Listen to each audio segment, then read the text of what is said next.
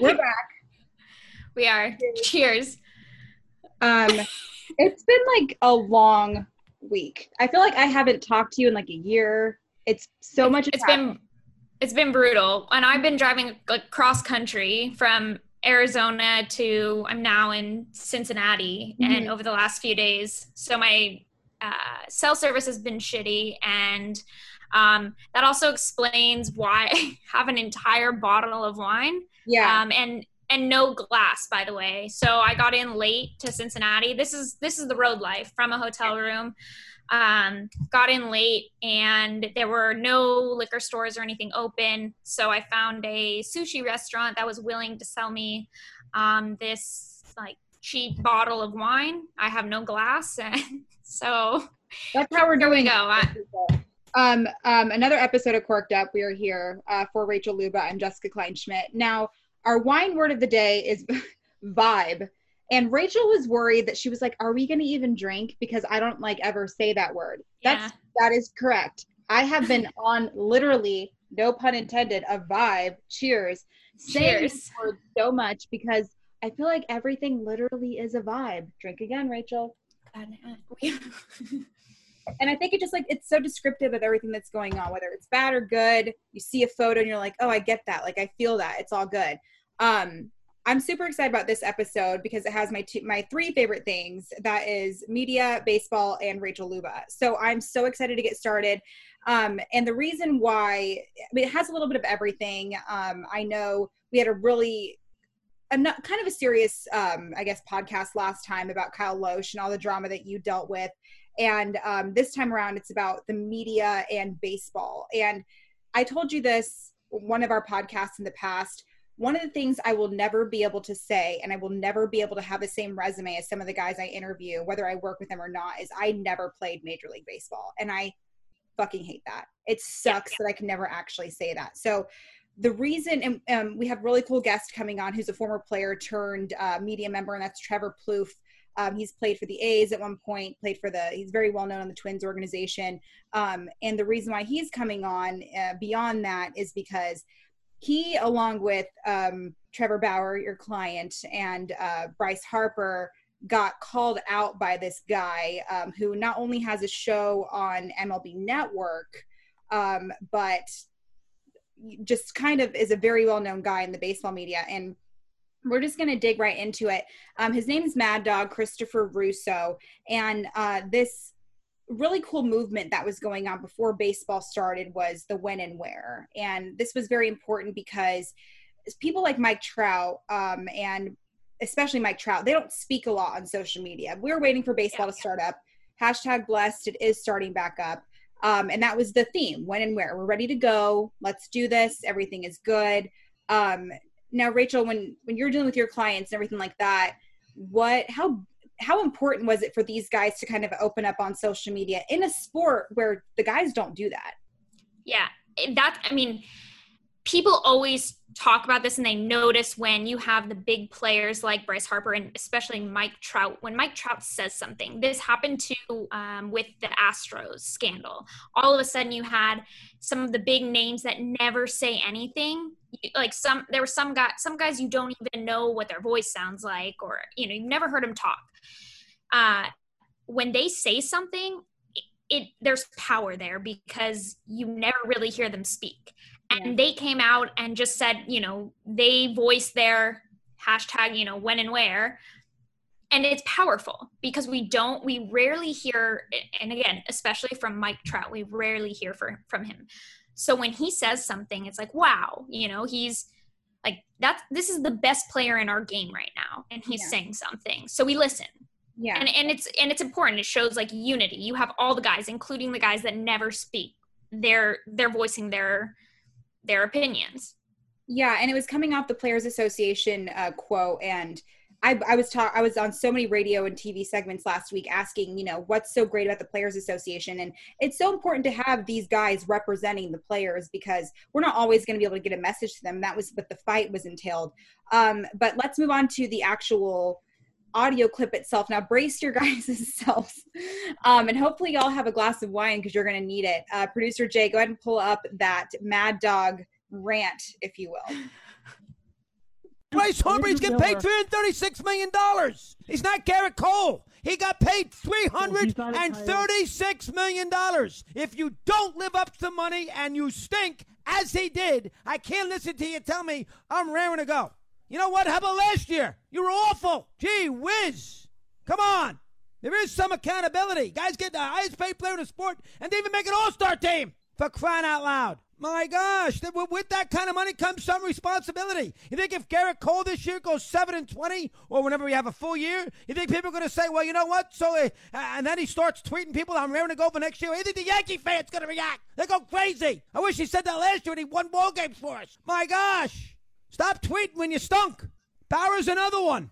You know, ask Francona about Bauer throwing the ball into the center field bleachers when he got taken out of a game, or Francona when he played around with a drone and broke his finger, bleeding to death on the mound in Toronto. Ask the Reds how that trade worked out. If Mike Trout tweets, I'll live with it. He's earned it. Rizzo tweets, he's a champion. I'll, live with it. I'll earn it. I'll, I'll deal with that one. Harper's done nothing. He got paid 330. Machado, I don't want to hear from him either. There comes a responsibility when you make a fortune. How about me? If, if, if I'm start tweeting about a serious issue and I stunk, hey, come on, Chris, shut up. Get something done on, on radio first, then you can tweet. My goodness gracious. Oh, I can't lie. That's a bunch of nonsense. Perform. Perform. For that kind of money, I expect. Before. And then they got Kevin Freeland, who was in the minor leagues this year, who stunk up the joint for the Rockies. I got to listen to him. How about win a few ball games? Um, that was a lot, but there, there, there's there's so much to dissect. Um, the, the thing that stuck that stood out to me the, the most, like I'm so sick of the narrative of Trevor and the drone. We all know what happened. It's so stupid. But but um, he also won that game, or yeah, they they exactly. Yeah, yeah, I just that's always forgotten. It was in the ALCS, not the World Series, and they won. And uh, Terry Francona meeting with Trevor, and he throws it over the wall. That's like one of my favorite stories of all time. like all, all so. So here's the thing, Matt. Matt, he does. He's doesn't done this before. He's called out Justin Verlander before, um, and it's like it's kind of awkward because, you know, I'm sitting here. Like I said, I'm not defending Russo at all, but I I did not play Major League Baseball. So I, no matter what I do, the guys are always going to be a little bit better than me. But I, I cannot, in good conscience, say, hey, hey, you know what, Bryce, you went 0 for 4, whatever, da da da. Like these guys are going to have down years. Like why talk the crap? And then he calls out Bauer, of course, and like Bauer, Bauer had a great season last season. So it's like, how are you going to like get mad at Bauer? Well, it wasn't, it wasn't, it wasn't the best. Like it, it went downhill a lot once he got traded. I'll be, but but like my my issue with it is that you this idea that players cannot talk mm-hmm. unless they're performing, you know, at their best and unless they are the one or two stars of the game, then they are not allowed to have a voice is everything that I think is wrong with baseball. Like this idea that players should just shut up, we want to hear nothing from them unless you're really really good unless you're the one or two like best players in baseball. It, it's it's this old school mentality that you're not allowed to talk and eh, eh, it's just it drives me absolutely crazy and it's what i try to tell you know players as an agent like like talk like let people hear your voice. You're gonna gain fans that way. People yeah. want to hear from you and i think and you talk to players and I like and when i talk to players they overwhelmingly you hear from them this idea that they feel like they cannot say anything on social media. They can't post on social media if they have a bad game. And so it's this weird like do i say something before a game? Because if i say it before then what if i go out and have a bad game? Then and i've seen it happen. Fans start telling them you know uh you know get off social media and like maybe you'll play better or something. Right. and then if they have it right? If they have a bad game they can't they're not supposed to say anything after because they're supposed to go home and just be sad or something and not you know like they, they can't talk. And i think it's such a problem with with this i i don't know. Yeah.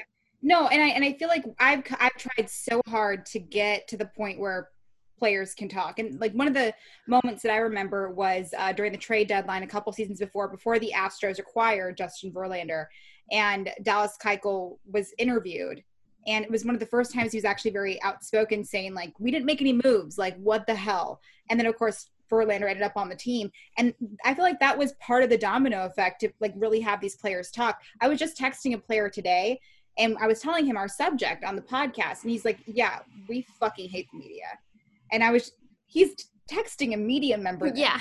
You know, and I'm just like, cool, cool, cool. And he's just like, no, like it's and I'm thinking, well, do you think we twist things? Which is part of it. Bauer's told us this before, but he also said that the media has a tendency to want to start things or stir. They shit drama. on players. And yeah, exactly. And I'm just sitting there like, oh, because I'm I, like, I feel I'm like the least pushy journalist ever, and most of the time I could give two shits about who's traded or like what what are you doing? It's more or less like hey like how's the family? You know whatever. And and i struggle with that because like i just i never want to throw anybody underneath the bus ever. But it's just when you hear that and somebody has the gall to tell a media member that like that makes you think right? So that's why i'm always tripping out like am i doing something right? Like why are we having these reactions? And i don't know if in, in russo i don't know if he's doing like the stephen a. Smith thing where he's like a talking head and just trying to get a reaction but it's like baseball of all of all sports i will never talk crap about. I mean yeah i played for up as far as i could but it's such a difficult sport to play. And you know these athletes are put on certainly a pedestal but this is this is a job to them and they are given a god-given ability. And it's like why are we so upset that like we didn't make it and they did? And it's just like and they they work their asses off still like off. so I my and i don't know the way like the, the another thing that really bothers me about it is that we spend so much time it, oh, it, seems like our media spends so much time shitting on the players and shitting on the sport and you mm. know what it's not even it's not even media people that never played i've seen you see it happen with former players sometimes who forget they forget how hard the sport is mm-hmm. and it, that's why it's always refreshing to, to you know see a a media person even that that was a former player that that still remembers right how how hard the sport is and to not you know not always like not just always be shitting on players. And i think also like how do you expect fans to love the sport when all you do is shit on the product? And you have you you have like I, when i every time i've ever heard a mad dog show and it's it's hard for me to listen because he's just screaming. Wait, and y'all see rachel take a swig during the middle of that audio clip? It's it's just so it it's over the top. I mean i if i ever have to have it on i remember my first internship i ever had uh, it would i always came into the office at the agency at it was like right around 11 o'clock i think when he goes on. And i just always like muted it because he's so loud yeah. You just see screaming. But the problem is is i've never heard his show when he's not like shitting on somebody. And i don't know why he has a show. Why are you working in baseball? If if you hate the game so if you think that you know everything is wrong with it and and these players don't play how you want like you were never even a player buddy. Yeah. So i'm sorry but shut the fuck up. Yeah and and i and i totally understand. And it's like it's hard to find the balance. Like, just we talked to Carabas before, and like he's a, he started from a fanboy, and now he's like kind of respected in the media, and it's hard to find like that common ground. Um, but the there is a fun flip side to this is because of all like everybody responded. Marcus Stroman responded, and he's been super active on social media, and that's been great. Eireann Dolan, the wife of Sean Doolittle, responded. My favorite was this this tweet from Yu Darvish who called him Mud Dog. it was the best thing in the world. And um and I was told before you kind of blew up like, "Oh, this guy's like actually really really funny. Uh, evan grant who covers the rangers was like this guy's hilarious like just pay attention to him. And um and stuff like that. But it really does make you think however another positive is it did show the players all have unity and like screw this guy. Like he's gonna say what he's gonna say and like everything like that. And you know my favorite was like we were talking about one subject and my thing was was like all bryce harper said was let's just like play, play. like well but then but then he and and i kind of i tweeted about this and blew him up more for for this. He you hear him there's another clip where he goes on and he's talking i forget who he's talking to and he starts talking about how basically his job is just as hard as a baseball player's job. And that's a bold statement to me. A very bold statement. I, it, especially from somebody who has, if you've never had that job, I, I don't want you to sit there. You're not allowed to sit there and tell me that it's just as hard. Now, we can ask Plouffe. Let's ask him. Is it just as hard? I just I just wrote in the question to ask Plouffe, how hard is baseball? Yeah. And I want to know hard. if right but then also look if he tells me look having a show you know or he doesn't have his own show on mlb network yet but if he were to tell me his job is just as hard then fine i, I can give some credibility some weight to that mm-hmm. because you've done both yeah but but I don't ever sit there. I'm never going to say that a media person's job, that my job as a lawyer or my job as an agent is just as hard as a media person's. I've never been a media person. How can I, I say that? Mm-hmm. How can I say I've never been a baseball player? How could I ever say that my job is just as hard as your job? I, you know, I've been an elite level gymnast, but I will never say that that is harder yeah. than being a baseball player. Like, how can you make that? Comp- how can you say that? It's just he's idiotic to me, and it it blows my mind that he that MLB gives him you know such a big platform.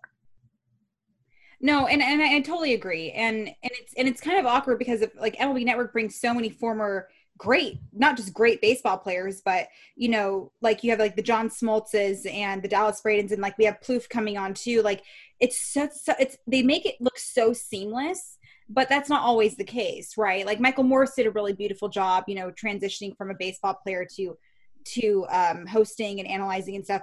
And they don't understand like and it's it's it's a flip flop too. They're like oh i can just talk about sports. Like yeah you can but like they have their their struggles too. We had a meeting about it today like even when morse started he was just like i know i'm good on tv and like he's a good looking dude he knows his sport and it's like but there's so much more to it. But i will never sit there and be like well if you played in the bigs like this should be easy for you. Or vice versa. Like morse doesn't walk up to me and be like oh well i mean i played in baseball so like you should easily be able to like write this script and go on tv and not even think about it. Like he doesn't nobody approaches me with that.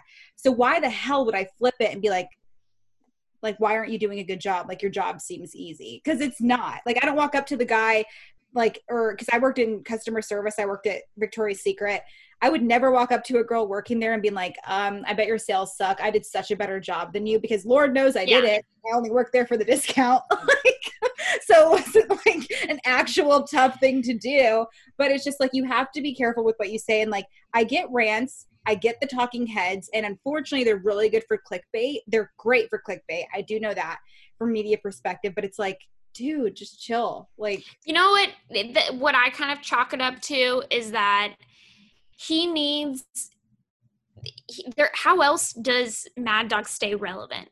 He doesn't. He has to say outlandish things like this to to stay relevant. Like nobody knows who he is. Nobody cares, to be honest. Like I, most people I know change the change the channel when his show comes on. Mm-hmm. So for me, it's like a hail mary. Let me say something ridiculous so people remember I still exist. That, that's that's my take on it.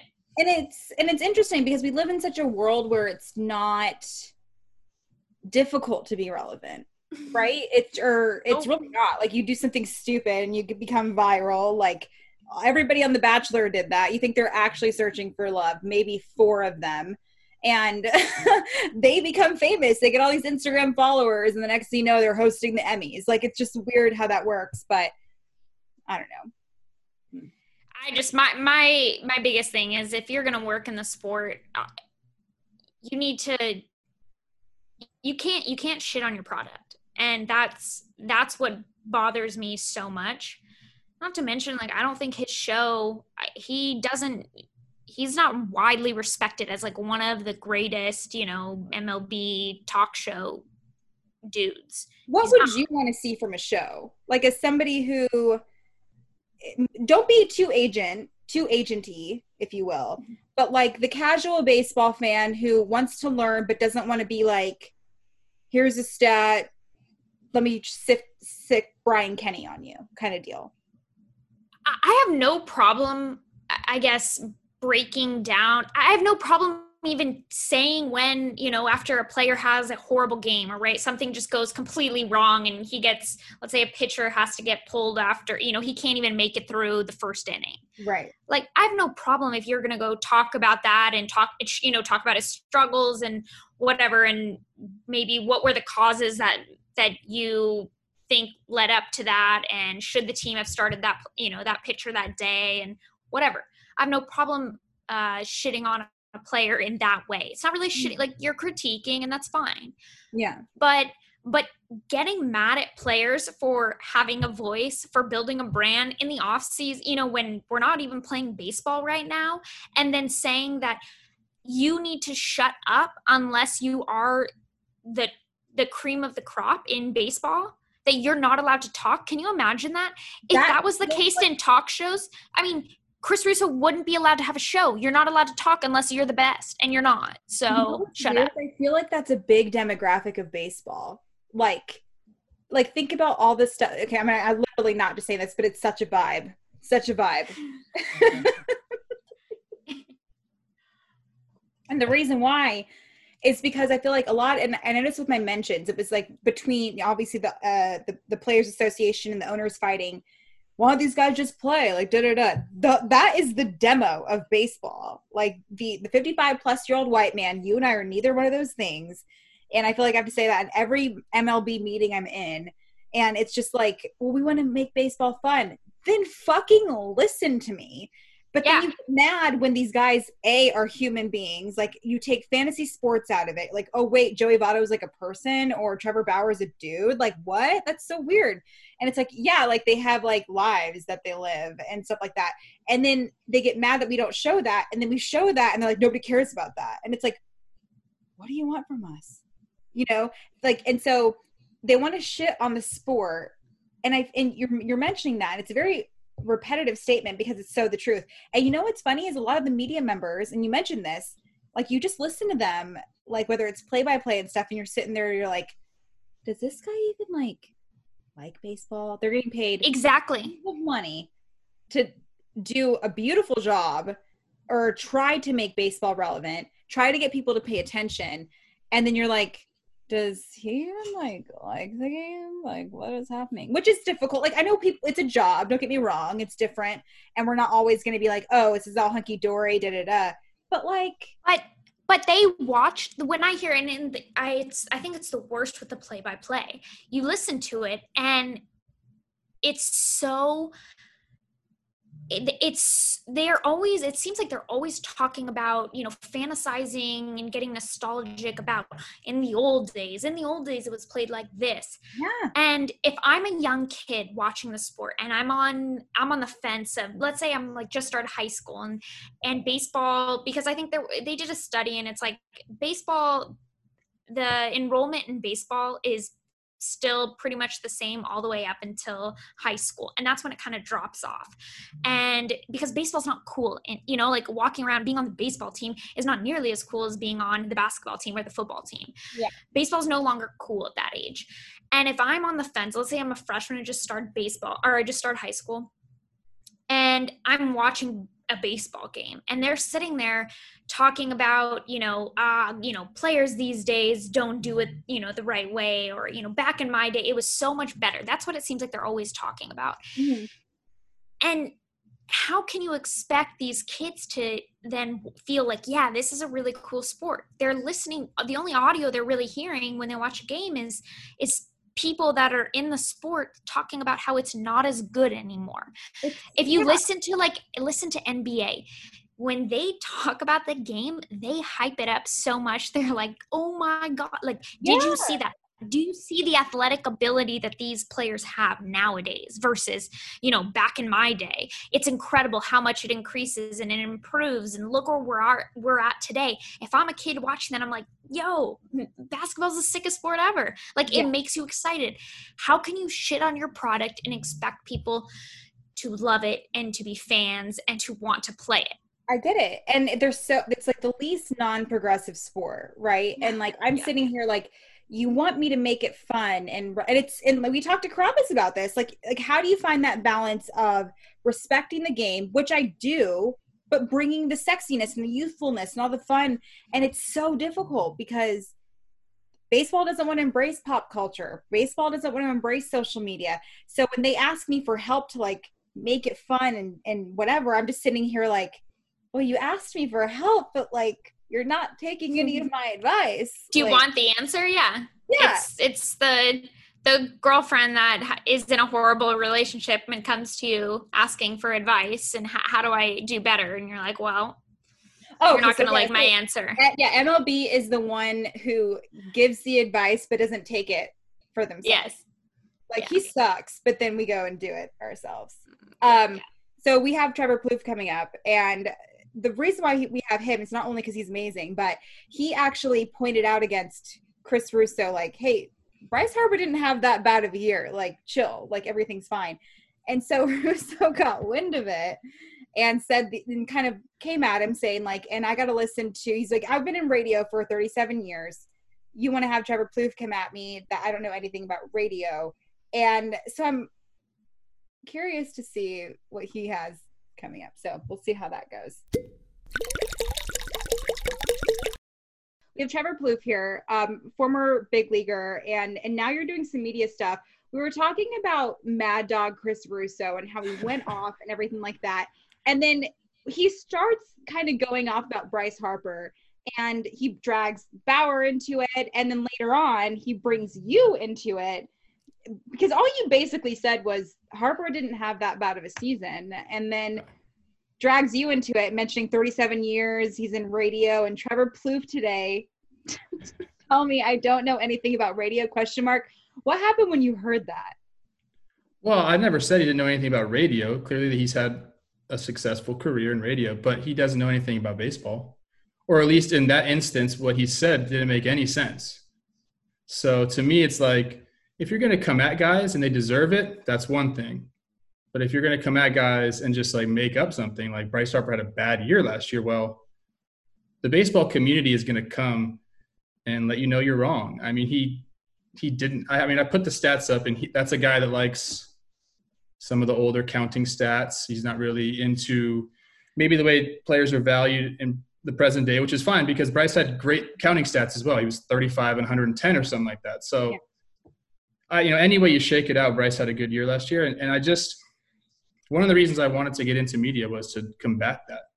You know, we have a lot, a large contingency of our baseball media doesn't like the way the game is being played, doesn't like the way the game operates anymore, and it shows. Like if you watch a game, you're going to get that all game long. And it's like these are the guys presenting the game of baseball to the fans. You can't have that anymore. You need people that love the game and love the players and want to and want to talk positively about it. And sure, you can give it out. Like I said, when someone deserves it, you need to give it out. But to just be completely wrong like that and just like throwing bogus claims, like I, I just don't want that to fly.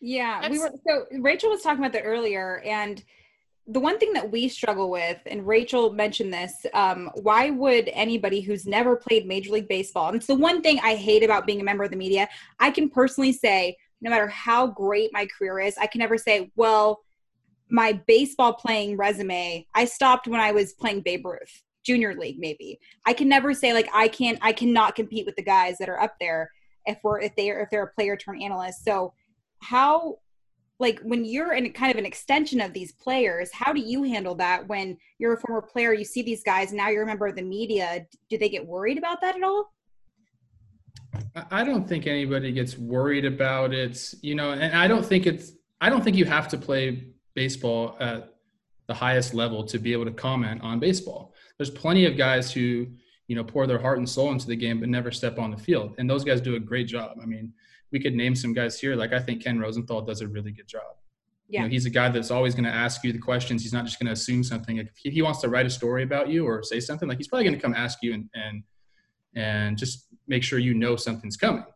And like when you do that and you have the respect of guys, like I don't think there's any problem. There's plenty of people who didn't play the game. And and, and to be honest with you, it even goes on to the coaching side. A lot of the best coaches weren't major league players. So like I don't think that has anything to do with it. I think as long as you are like I don't know, I mean just going back to Mad Dog, I mean that was just an absurd statement. So like just stay clear of those and I think there's room in this game for everybody to be a part of it and to comment on it.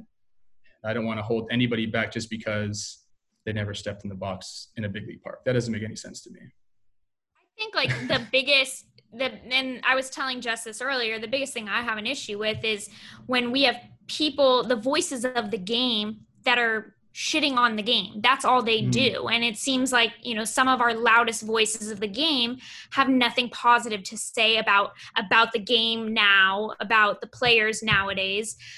And that's that's what drives me crazy. Is like listening to that. I want to hear I I don't care necessarily if you've never played, if you've played, if you've never played, but if you're going to be the voice of the game, like I want you to, you know, say like, act like you like the sport act like you know this is one of the greatest sports in the world yes i mean i agree with it i think that's uh, how you reach new fans you know baseball's target demographic is not what it has right now you know we're in a sport that you know the the demographic that consumes the sport hasn't changed in 20 years it's the same people so you need to reach newer audiences and if you're always on air during a game talking poorly about it. Well, I mean, I don't want if someone's trying to sell me something, they're like, "Oh, this actually is not that good."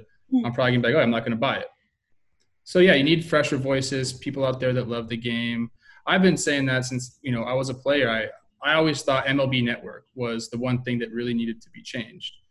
You know, you go on there and you're gonna get your your rundowns, your clips about the games, and, and you need that. You need the highlights, talk about the game, obviously but that's basically all you had. I mean, if it wasn't a rerun of that, they were playing Field of Dreams or they were playing Bull Durham or some other baseball movie. It's like, hey, let's let's get some player content on these platforms. Like you're representing baseball and these players are are baseball essentially. Like let's get some player content on there. And it hasn't changed. And I don't I mean, I don't know if it's going to change or not. I'm trying to change. That's been my goal since I joined the media was to get guys to come and present themselves to fans because and there's I, a lot of great personality in the game right now yeah and i was i was i was talking about that too like and i I was i'm in meetings about baseball all the time like how do we do this how do we do this and it's so hard to find a balance of i mean it's not a progressive sport. And obviously every time i'm sitting in a meeting i'm beyond the demographic. I will never be the demographic of baseball no matter what i do.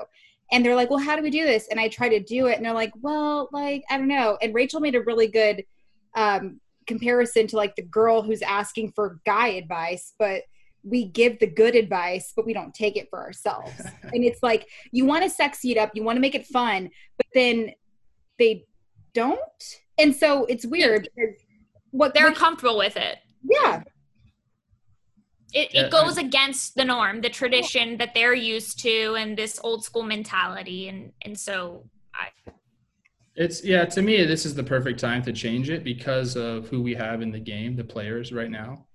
We have a very diverse group of stars that are 25 and under. You know, we have the Ronald Acuna's, we have the Vlad Guerrero Juniors, we have the Bichette. You know, like I love guys like that. Like let's put those guys on the pedestal. Let them usher in like a new era of the game. They play it differently from when I was in the game not too long ago, these guys played the game differently. Like Tim Anderson came in and made a, a mess mm-hmm. yeah. in the best way possible. Yeah. And people absolutely. got mad at them. And you know what's funny is that stuff has been going on forever. There's always been guys that are a little bit, you know, more showy. Mm-hmm. And before it was like frowned upon, you might have got your teammates hurt. And I don't think the game's played that way anymore. I think the Latin influence has a lot to do with that. The way they play, you know, coming from Venezuela and the DR, Cuba, like those guys play with passion and it's amazing. Yeah. So they I've brought heard. that style of game over. And, and, you know, I think more and more people are just getting used to it. And I think it's good yeah. for the game. I think I heard uh, who was it? Hunter Pence was talking to me a while back about how last off season when he played, um, he played winter ball. I think he was either in Venezuela. I think he was in Venezuela. DR. Okay, that was gonna, that was the other one.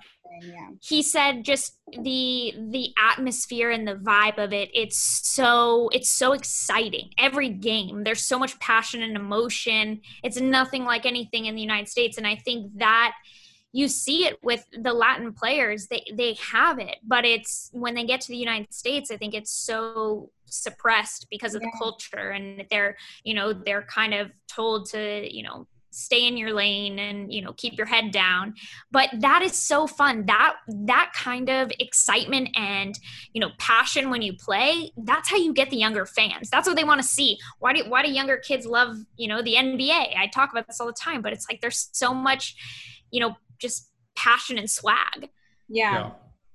Or the WBC in Miami, like inject that shit into my veins. That was all day. awesome.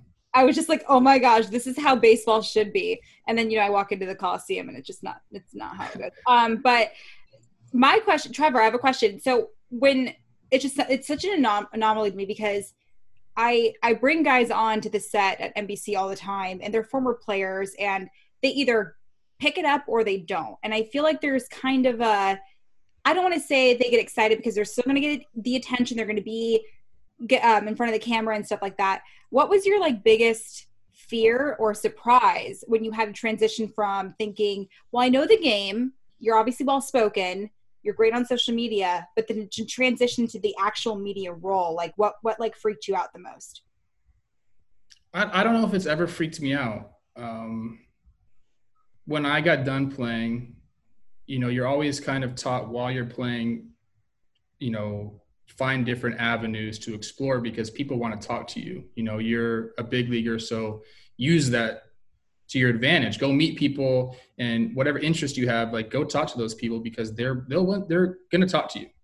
And once you're a former player, that kind of all goes away. Like, yeah, it's cool. You used to play baseball. It's not the same as being a current player. Mm-hmm. So when I was done playing, I was like, I really am done with baseball. Like, I, it's been a part of my life for so long. I want to do something different. I took a year off and just hung at home, which was just, like amazing. Oh God. And then I wanted to start to get, you know, do some work. You know, kind of use my brain and my skills, whatever. So I went into a bunch of different stuff before I landed in baseball. I was gonna do some hemp oil stuff with like one of my neighbors, and that kind of interested me until I started like to get into it. I was like, this isn't me. Uh, another like real estate ish type was that like stuff. a pyramid scheme? No, I mean he he had a plan. I went up to the the production facility in Oregon and did the whole thing, and just it just wasn't me. And Right. what I started to realize was like my entire network, my entire area of expertise is baseball, Mm-hmm. and I'd be foolish not to explore it. So I did like I went to the Dodgers Instructional League. Not a lot of people know this, but I went to the Dodgers Instructional League and was going to be see if I wanted to do like coaching. And I went there for three days, and I found out really quickly like, eh, that's like going back. I, I'd I'd rather play. I'd keep playing if I was just kind of be in the minor leagues, going from city to city. Like that wasn't for me. So wait did you really that- only last three days I went there for three days as like a trial thing, and I was just like, this is not for me. like, Love it. It's a grind, and I was I'm like over Yeah. the grind. You know, like understandable said. Yeah. So uh, then I this kind of just like fell. I I, I decided like I'll, I'll give it a try, and um, things just really worked out cool. And now I'm doing stuff with Jomboy and get to be on cool stuff like this where I get to drink wine and talk to you, and Yes. it's great. I I couldn't be happier right now. So Plouffe is the first person, our first guest to actually bring a cocktail. I brought it. here's to beer- that Yeah, I'm a beer guy, but you guys are doing the Oh, wine, so And you have a yeah. We all have a little bit of everything. I love my little, I, and I know, so I get really excited. Obviously, when we were allowed to go out, I love going to Crate and Barrel and, and like Okay. looking at stuff I will never buy. Um, but they have like that whole row of the different types of wine glasses you need, and I took one wine gla- class, if you will, and I do not abide by the rules, but it's okay. Okay. Yeah. That's just like a regular wine glass right there. I yeah, like it. exactly. It works. Exactly. well i don't have a wine glass so I saw you out of the bottle. That's okay. I, I'm traveling and there was no this. I'm on the road and this was all I could get and I had no cup. So I'm not usually this like trashy of a person, but Oh my gosh, no, no, no! Don't call it trashy because I, I, do guess it's love- not trashy. if no one was looking, I'd probably do it. It is. Yeah. It's the Reno way. The way to do it in Reno. It's kind of all the same. Like you pour it in a glass, you pour it out of the bottle. It's just That's it ends I'm up the same place. Yeah. As if you're if you're alone, like who cares? Well, and also Ian Desmond just opted out of the season. Just FYI, that's my phone. kept Just now, I saw I saw that. Yeah, he had a really nice post about it, talking about a lot of different things. But Ian's one of the he's awesome. So He is. Like it's going to be interesting to see. Yeah, to see who's going to be doing this. to, so this is one of the this is kind of like a little bit off topic, but I was talking to uh, Trevor Bauer about this um, earlier today, actually, because we were talking about the different people opting out. And I don't know if they've even figured out because what we've been told from the union so far is that to contact them if one of our players is going to opt out so they can talk about what's going to happen because they I don't think they've figured out if their contract year like if it's just a wash uh, or basically if they lose the year or if it's just an extra year of service. So I, I don't think anyone's going to get service time unless they have like some sort of pre-existing condition or Right. high risk No, no. individual. Yeah. So you're right about that. But what about guys? So let's say you're Gerrit Cole. Mhm. You're going to make how much money is he making? You know, what like he's making 30% or so. Yeah, yeah. But but so earlier yelled us the amount, but it's fine. Yeah. right. But he's making so he normally would make thirty six million, and now he's going to make you know let's say 30, 40, whatever percent of that.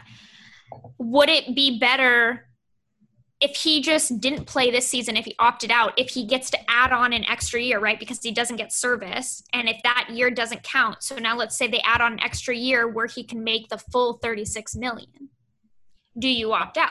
I I don't know if it works that way or not, but uh, if Right. that's the way it works, I, I I think it would just be a year gone on the contract. That's So- what makes the most sense to me, but it couldn't be. it but what be about because there but then you think about it there are guys there are guys on contracts where teams if they're very team friendly contracts the teams might want to keep him an extra year. Think about let's say blake snell.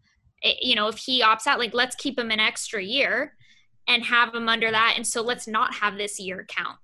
So they would the team would want that. Whereas you have guys you know like i don't know if zimmerman when he opts out if i i believe he'll just get to play an extra year next year so I doubt under the same contract. If it's if it's like the last year, so one of my buddies is Ryan Braun. He's in his last year of his contract. They have a mutual option for next year, which is uh, with a buyout. So he's was talking. He's like, I, you know, I this I wanted this to be my last year, but if we if we don't get to play baseball next year, like I got to come back. It won't feel right to me. Like I'm gonna have to play another year. And in talking to him, and he's pretty involved in all this it'd be like a restructuring or like he'd have to get his buyout and then restructure another deal for the following year. So I, I guess those that It's- rule definitely needs to be cleared up.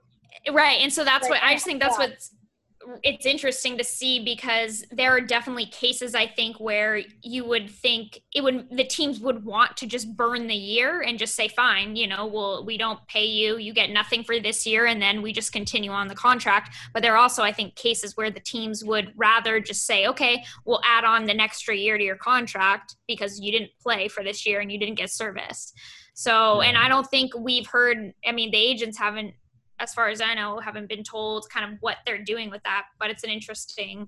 It'll be interesting just Yeah. from I guess that perspective of how they're going to handle it. My feeling is the teams love that they're going to pay guys 37% of their contract and still get Absolutely. a postseason. So like they, I think they want everybody to play Mhm. this year. Um, some guys have to play because of the no service time thing. Like Mookie Betts can't sit out this year, or else he's going to go through this whole thing again next year because he won't get the Right. He, he could he could go a few. He could play up until he need the, he gets the service he needs. Gets the I- time and then go. yeah, Is it, like so does he my need a lot? How many days is it? so my client. well, I mean Bauer needs I I believe it's like 17 days or Mm. 14 or something. He could play and then be done. It's interesting. There's going to be a lot of things like that, especially because I think what we've seen about this situation is that it's very fluid. You know, the Mhm. negotiations are still going on. We have a pandemic that's very fluid, and That's one way um, to describe it. yeah, I would it's call it a fucking shit show, but It's yeah. a shit show. There's yeah, it's a great way to say it. I mean, there's that's a that really describes it. But Yeah. it's all these things. I mean, we're gonna see guys like we've already seen guys opt out. Maybe we're gonna see some guys do what you're talking about, getting to that required service time and saying this is stupid. Because I've talked to a lot of guys, and I'm just thinking to myself, this is not the show. You know, this year is not like big league baseball. It's you, Yeah. you're going to be in your hotel room. You're going to be eating Yeah. prepackaged food. You're going to be sitting in the stands. you- you're going to be like a hamster in a cage. So uh, it's just going to be a. I think it's we we as fans and as people watching the games. I consider myself a fan now. I just kind of want to enjoy it for what it is because it is. This is the most insane year, maybe in Mhm. Major League Baseball history. Yeah. It's so different. This will never happen again unless we start having Like it gets really I- pandemics. I was year, wondering- I hope not. like are there is, do you think there's going to be an asterisk by like on baseball reference by this season just to Well, or not I- like an asterisk, but like another thing because I think asterisks are I think they're dedicated to something else. But yeah they are you're right maybe- but, But- they need some because it's going to look weird like this is gonna be this strange gonna like like compliment saying like you're good for like a 60 game season. You know, like something like that weird is gonna happen. But even the media stuff, the A sent us our media stuff today, and it's so bizarre. Like we can't talk to the players. We can't like unless I have personal relationships with them, I can't really talk to them. A couple of the players did say they told me possibly post game Zoom calls, which is fine. That's I, yeah I can't do exclusives that way, you know, and that's Yeah. like I'm not that worried about that. So like, which is great. Like, I mean, I'm never gonna ever compete with Susan Slusser, but I can pretend, you know. like, Nobody is. Nobody yeah, is. like it's just just give not it gonna happen. Like, nice try. Like, and I told her that I was like, "Hey, Queen, I'm gonna call you Queen. Um, we know where we stand, right? Yeah, thank you. She's so the much. best. Yeah, she's the best, and um, and really took me underneath her wing, and ugh, love her. Um, and we should probably have her on the pod. I think she'd be fun.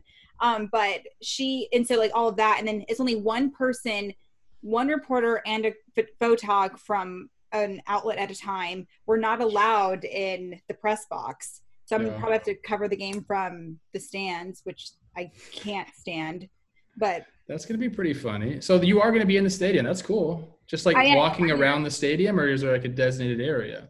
so we can't go roaming which is my favorite thing to do like i like to just like do my thing because i i get i have like i can't stay in one spot at one time and i'm a little nervous about that because i don't know how the camera situation is going to be and i don't want them to just see like me walking around because like i have my own seventh inning stretch where i have to walk around and just take a break and i'm just nervous that they're going to be like well where's jess and i'm like well i don't know there's sorry there's seven people in the stadium and obviously covering the A's most of the time, people are gonna make the comments like, "Oh, it looks like a normal game," and it's like, "Calm down." man. I'm gonna not, I'm gonna miss the bleachers and all of that and stuff, but it's gonna be, it's gonna be really interesting. And yeah, so we're basically gonna be able to show up, but not be able to talk to the players. So I want gonna see you up there. What's that called? Mount Davis. I just want to see you up there in Mount Davis, just by yourself, covering the game. okay, I'll do that So for it's you. like a Please ultimate do. social distancing.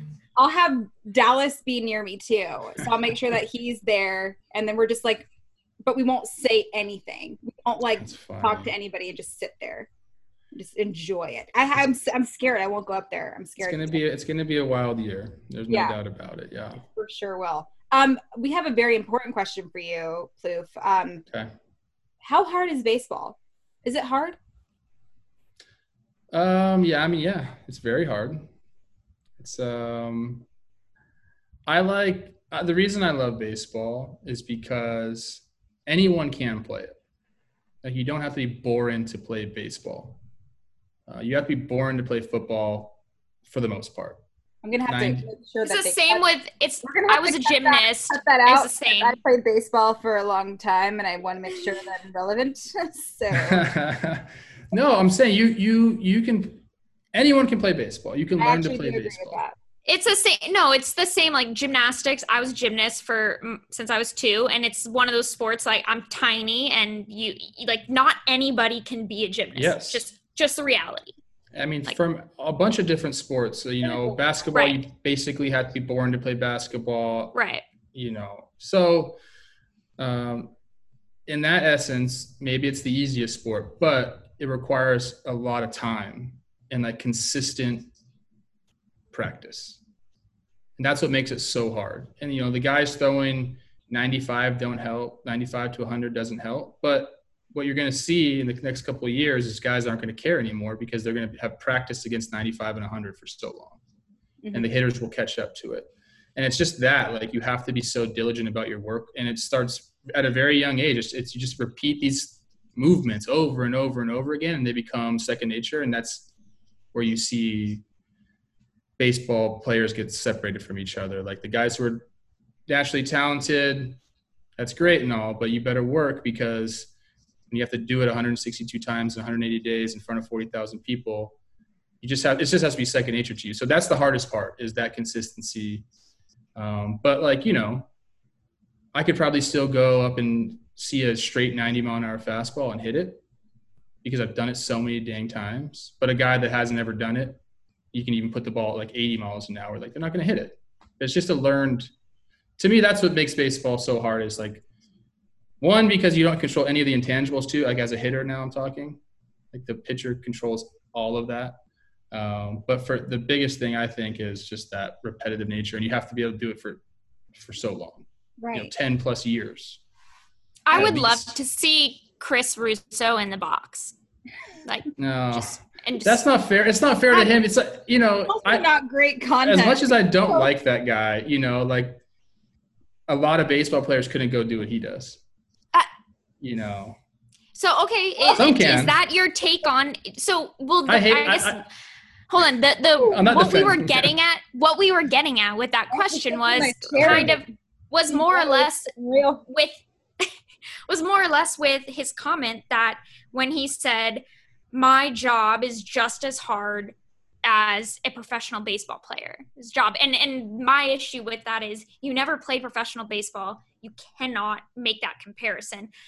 The there are some people in in media now who can make that comparison who can make that judgment on which is harder um, obviously you haven't been around in media quite as long yet but Hmm. you're getting to experience it and do you think that's a fair statement I, I mean, What do you think? I feel like you could take it so many different ways. You know, how many base, how many big leaguers has there been now? Is it twenty thousand yet?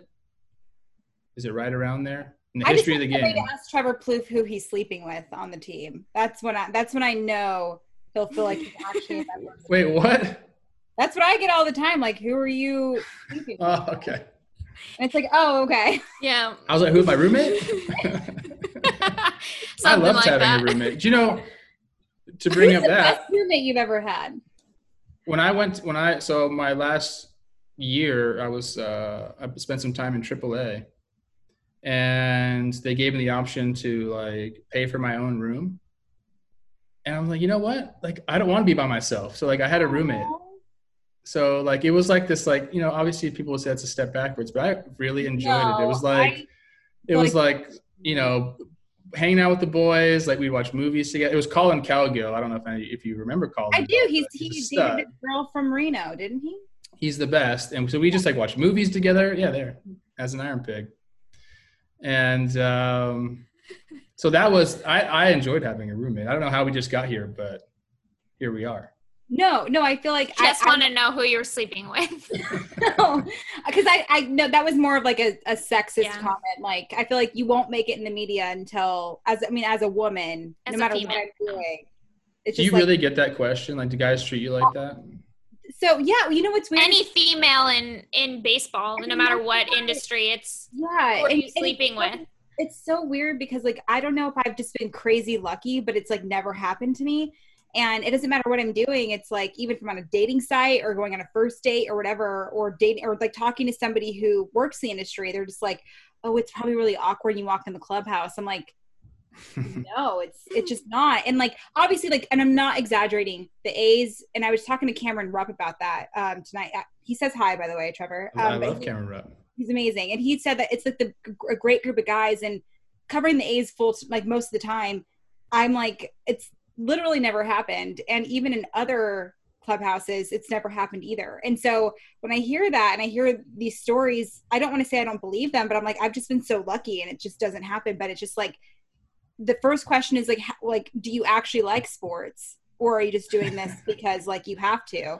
And they don't actually believe like in another life. I was a like i swear i was a dude in another life and probably a dude at one point and decided like no i'm just actually i can't i couldn't be a professional baseball player so i turned this into a dream and that, that's the second question is oh they probably hit on you all the time and it's like no it just doesn't happen and it's just is what it is but i wish a guy would like hear that every now and then just so they're like damn that sucks and it Yeah, I wonder what the the question is, like the guy question. Guy, ver- you know what it is? It's you didn't play, or did you? How Yeah. far did you play? Because they, they look at us and they automatically know, so they don't have to ask us, right? So No, she- but I'm saying like, wh- like Yeah, what question would make guy a guy feel uncomfortable like that? I don't know what it is. I, I first of all, that's that's bullshit that that ever happens to you guys. You I know, I know you would love that because you're a precious baby angel and you would get it. It's just, it's Most just, of us are professionals in professional baseball. and like I We're- said, like when I You would think I'm sitting there Yeah. like, I'm so lucky, like it Um, hasn't happened to me, you know? Yeah. Yeah, I don't know. You know, it's it's. I think this year, if there's any good that's coming out of this year, is that it's opening people's eyes up to the fact that there needs to be just more diversity in fields in general. Whether it's we need more black managers, black GMs, women coaches, whatever it is.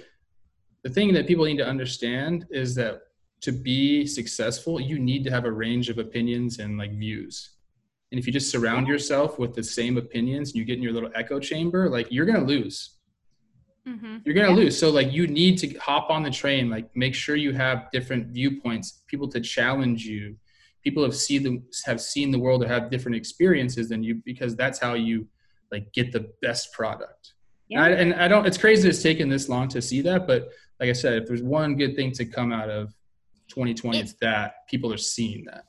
it's funny because I think what I've found is that players, like in the current players right now, and I guess, you know, I mean, even you, they seem to be the most open minded to it. I think the the closed-minded people it's not not the players really as much as just the older you know people working in the industry that seem to be the most closed-minded when it comes to that kind of stuff Well, even the Because- Giants, they hired Alyssa Nakken, and like we we we I talked to Buster about it. I talked to Brandon Crawford, and they were just like, they, and they weren't mean about it. They knew I had to ask the question, but they were like, "That's stupid. You had to ask a question that we have a, a woman who's our coach. Like, I can't believe you're actually asking that."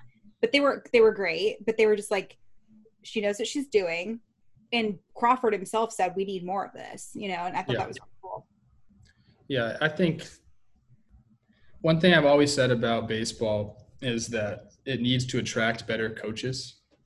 And if you take a look around minor league systems, the minor leagues are an organization's lifeblood. Like you have to develop from within in order to put together a good team. Because these guys that are going to come up are going to make no money, and you're going to get to sprinkle in some free agency. So you have to be able to do that but teams were teams it took so long for teams to figure this out and some still haven't you need to hire good coaches. And whatever that means um, you know doesn't matter sex or color or age or whatever like you need to hire the best coaches and you need to treat them right because a lot of the times teams couldn't get good coaches in the minor leagues because who the hell wants to coach in the Wants minor leagues for 30 grand a year? You have to I mean, pay I don't want to put a yeah, I don't want to put a dollar amount on it because I say thirty grand a year, and I don't want to act like whatever. They need No, to make more yeah. money.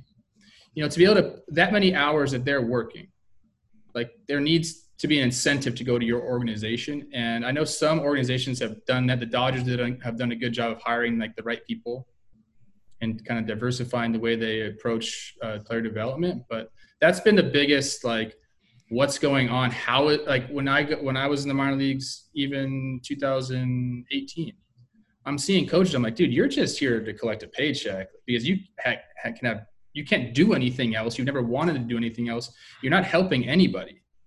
But like you it's like this it was a weird thing like i was one you're one step away or in aaa you'd imagine there'd be just like really damn good coaches who are super invested in your organization at that level and there just wasn't there's not saying my team specifically, but just in general.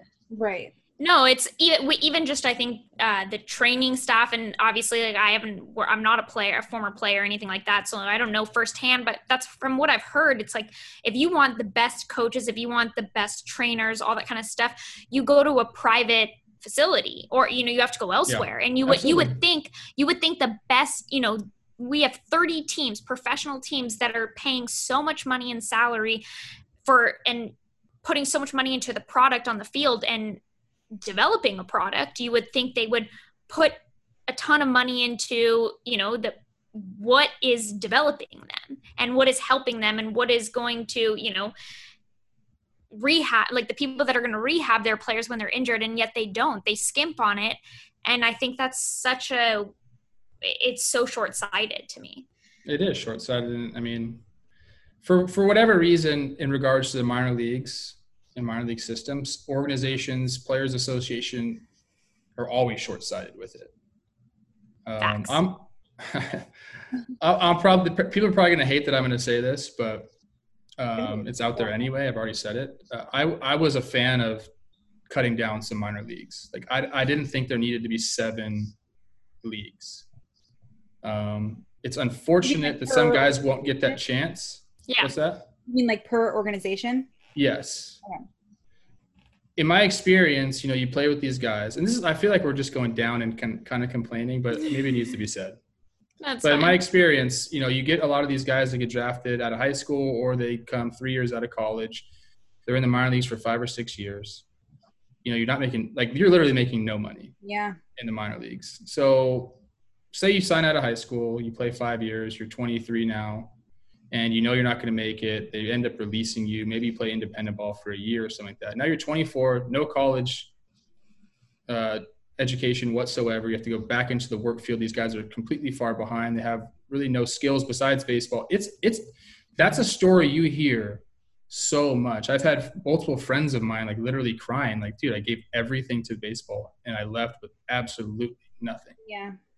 So the dirty secret is that most of these guys get drafted just to play against They're the just guys that are going to make it. Yeah. placeholders. Yeah. So I for- hate that. And every once in a while, you're going to get a guy who proves everybody wrong Yeah. and gets to the big leagues, and it's a great story. But the numbers just don't support it being like worth it.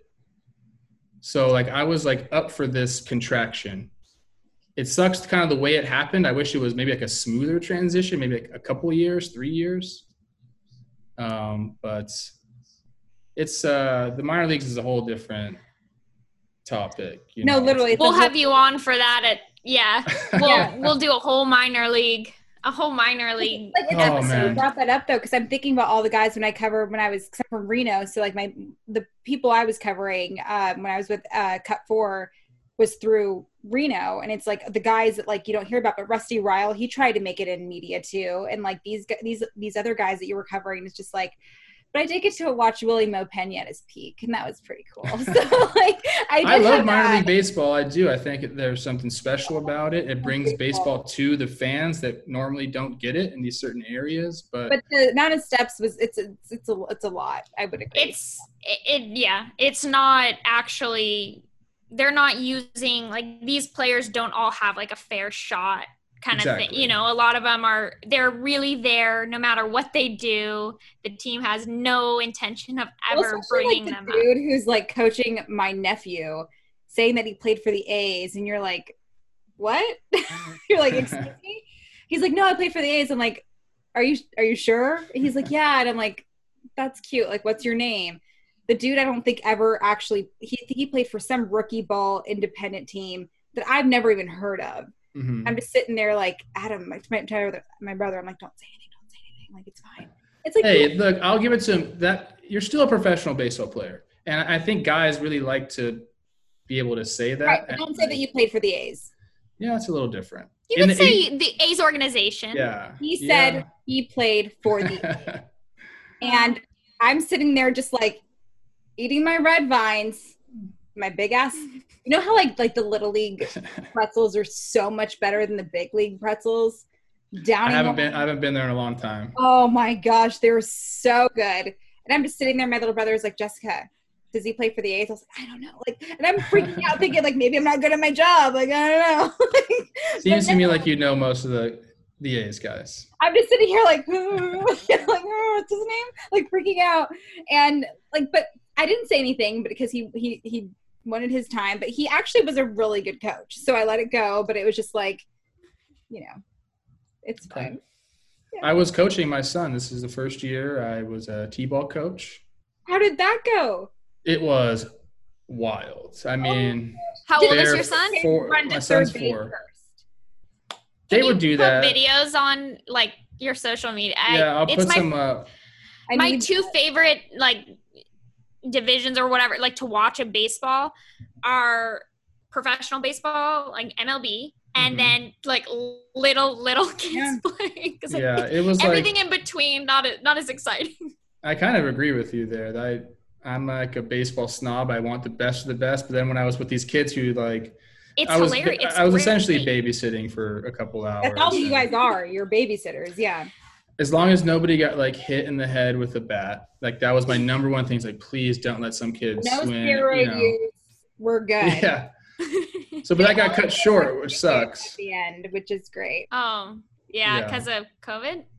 Yeah. So we we Yeah. played I think four or five games, and um, then now I just we're love it. Like their here. helmets are too. They it looks like Okay. they're the size of their body. Yes. They don't know which, like all the best. You Barstool always puts out, or there's some other accounts too that put out just the best videos of like little kids playing baseball, and it's the cutest. It's the good. It's a It's good my game, favorite. and I had so much fun doing it. Like I'll continue to coach for sure because it's just like, how could you not? You know, Yeah.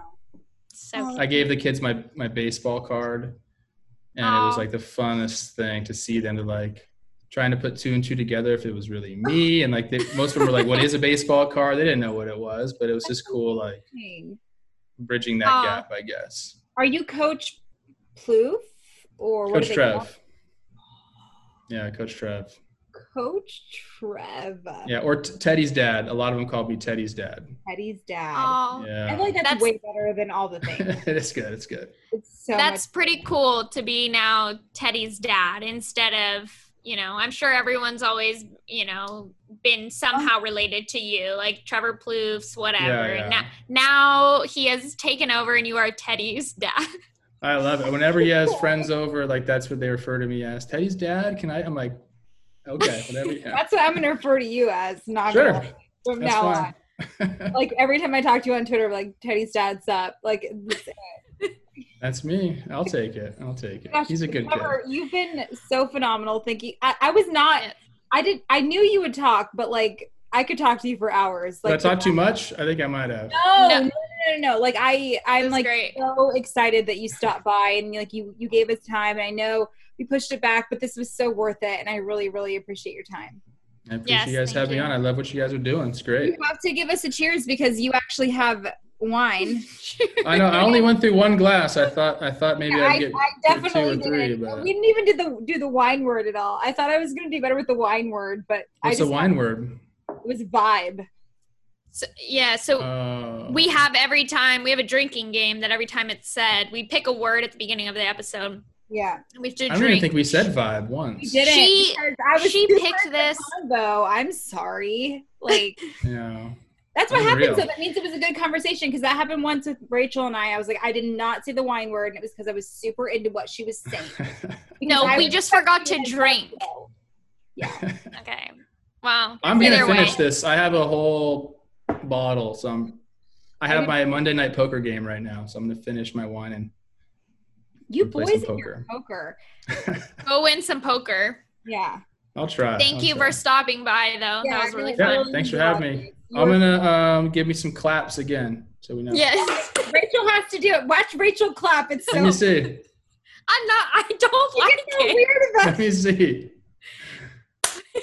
I don't, It's the best. She freaks out. It's a out. decent clap. It's I mean, this isn't like a normal way to clap. Like usually I hear. no, like she just. It's a whole thing. It's the it's because everyone makes fun of me for it. So now it's like, and when I was working like with momentum during spring training, they would one time made me do like the little snap, you know, the whatever that cart Yeah. thing is, hmm the action. Clapper. And I didn't. I was like, yeah, the clapper. I was like, what do I do? They like needed someone. That can, Rachel, come here. Can you do it? And I was like frazzled. I'm like, I don't know how to do this. And they like, like it's not that hard. Just like clap just, it. Just clap. And then I like, I like did it, and it barely made a noise. And they were like, like how how hard is that to make a noise with? And then I was just like, I was rattled by the whole thing. And then I've just never been a fan. and now it's like a thing. Yeah. So what- I'm a really bad meant, clapper. it was like an audition to see if we would work together. And they were like, Rachel, do the clap. And I'm like, wait, what? You want to? Wait, you do. Let me see. You did the clap. What, what do you Yeah. got? That's a bad clap too. I was Who's a this cheerleader for, like, You guys are the worst clapping podcast I've ever seen. I was a I was a cheerleader for one semester. I'm amazing. That is a cheerleader clap. My sister was a cheerleader, and I remember like that's like a I actually had Okay, at least I don't do the cheerleader clap because I had God to forbid do a gymnast because will I be a had to cheerleader. between That in baseball, it's like a legit story, and I was like, "Fuck you! I'm going to go play baseball." Love Good that. choice. An actual story. I probably should have stuck with cheerleading because I'd be like probably No, amazing never. as Rachel. Ba- But here we are. You'd be the. What, do the A's have cheerleaders? Um, Some teams do. Just What? me. Who? The Well, they Aces did. do. The Aces actually do. The Reno Aces. I think the the Rays. Do they have them anymore? The Rays used to. and They might have the got rid of them. Astros do too. No. Astros definitely. no, they do. don't. No. The No, they Oh, for don't. sure. You know, it's Texas. Rangers do too. yes. Yeah, No, Texas don't. Cheerleaders for sure. Yeah, No, Or no, the like Astros the for sure baseball team. like, Like they're slap the fuck professional. they're not like a football cheerleading squad, but if they go in like in Texas, they go in center field a couple times a game and do like a cheer thing with flags. Yeah. Because you know, tech in Texas, cheerleading is very, Yeah. you know, people do it. But you also know, I know, it just gym like the gymnasts hate cheerleaders. So it's like always the Oh. because that's they what do yeah. because they take a few a few moves. Because they do like they pretend to people? like no, they per- they do flips and stuff, but they do them so poorly, and they just make gymnasts like they're it- they're like these wannabe really bad gymnasts Okay, that could just see that. never you know like their flips. It's all it's a really bad form because they don't have actually any training to do it. So it's I just love like a that you're disgrace. so you're like you're like analyzing them as they're doing it. I What about, like, we the really like, good ones, though? Have a Like- cheerleader come on the uh, like a- there there are some Love there the really competitive ones that Yeah. I've seen, I, there that is more of a I'll give them some credit, but they're still their form compared to if you watch like an actual gymnast's form versus theirs. It's pretty bad because there's no. I mean, most gymnasts at that level. I mean, you've been training since you were two Yeah. years old, so you've Yes. done and you eight hours a day, like. Your your form is just so much better. So their form is so it's just I don't know Hey, they, they still do like the same skills some of them to an Okay. extent but it's not good It What's um? I used to watch um gymnastics like a, like I just remember like a really fond memory of like 1998 Olympics like at my grandparents' house watching Yes. gymnastics.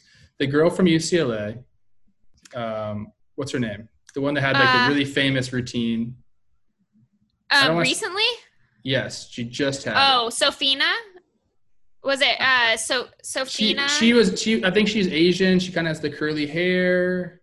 oh um um ohashi Katelyn Yes. ohashi yeah Is she She like was- legit legit? Like is she like in Yeah, the, like, so- the Olympics?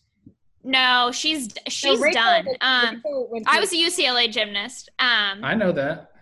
okay Look um at this. Look at she's this. I don't know if you see what that says right there. oh It ew says fight on. damn I'm a Damn. Trojan. I mean, I was gonna be a Trojan. Wait, so you but you weren't, right? I wasn't. No. Okay, okay. So you're that was a wise choice. Notice Wise he choice. dropped that after the, the interview. Yeah, I didn't want you to hate me right away. Yeah. It's a big I was rivalry. gonna say, yeah, no, it's real. I was gonna like, I- I'm, I was confused for a second. Like, well, how did I not know that? Like, I should hate you, but you didn't go, so it's fine. I didn't go. Yeah.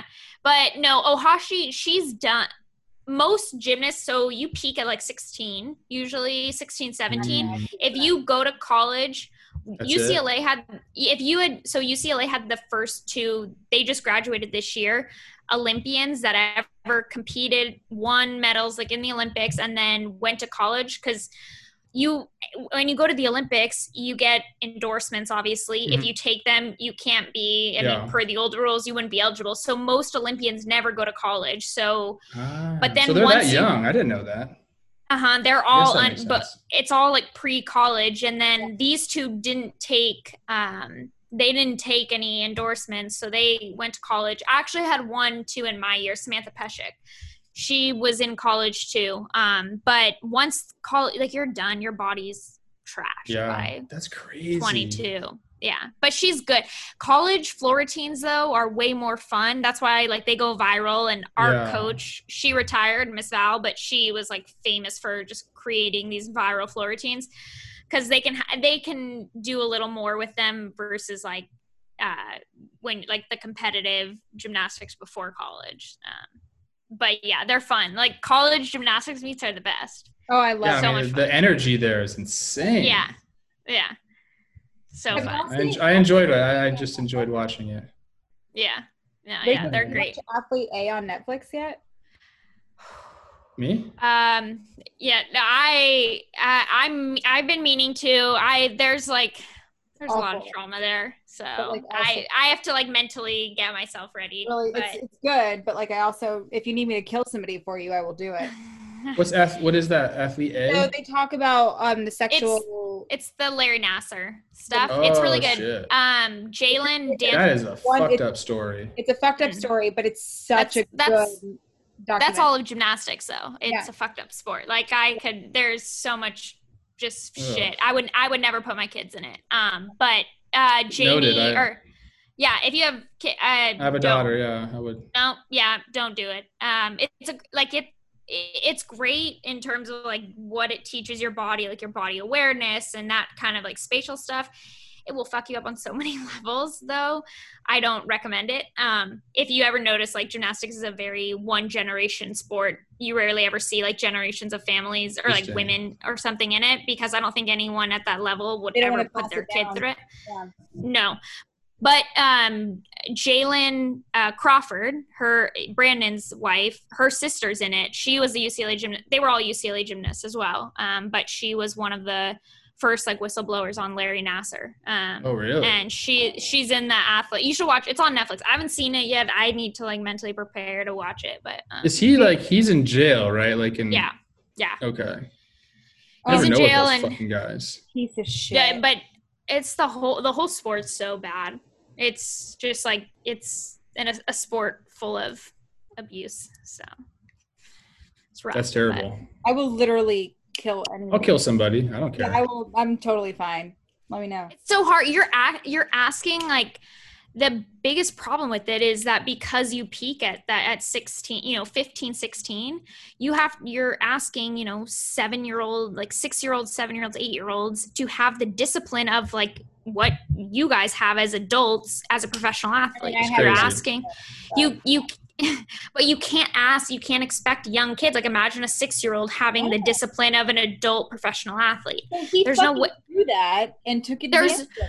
Right, but there's no way to get children to that level unless there's a just some level of manipulation, abuse, etc. You just can't. Damn. Yeah. All right, do you want me to Trevor, we'll let you go. No, well, I mean you don't have to, but we'll let you go play poker. Sorry for taking so much No, of no, your it's just fun. I, I appreciate you guys having me No, on. Trevor, you're amazing. Thank you so so Yes. so. All right. We'll have you on again to talk about minor leagues. Yeah. Oh gosh. All right. we'll see you guys. Have a good night. Bye.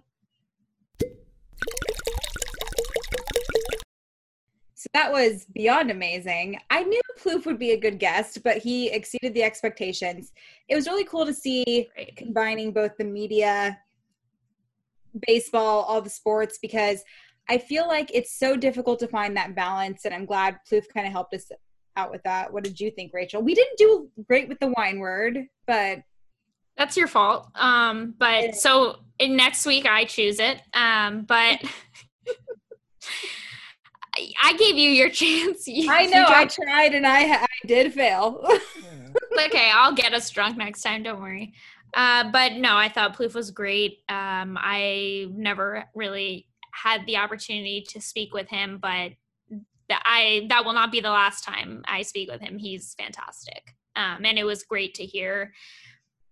You know, someone I think he was very he's very humble, and you know he he doesn't have like he I thought he weighed the you know the difficulty of doing both jobs um, pretty fairly and it was kind of you know it was interesting to hear his take on you know being in both roles and then also seeing like he clearly sees the same issues we see I'm looking at your bottle. it's like perfectly right there in the shot. Just like i'm gonna be classier next time okay yeah, I just love that you're drinking from the bottle. I feel like that's such an important thing. Anyhow, we it's a vibe okay drink Believe it or not, we're not drunk that drunk. it's such a vibe. Thank you guys for hanging out with us tonight on Corked Up. We'll see you next time.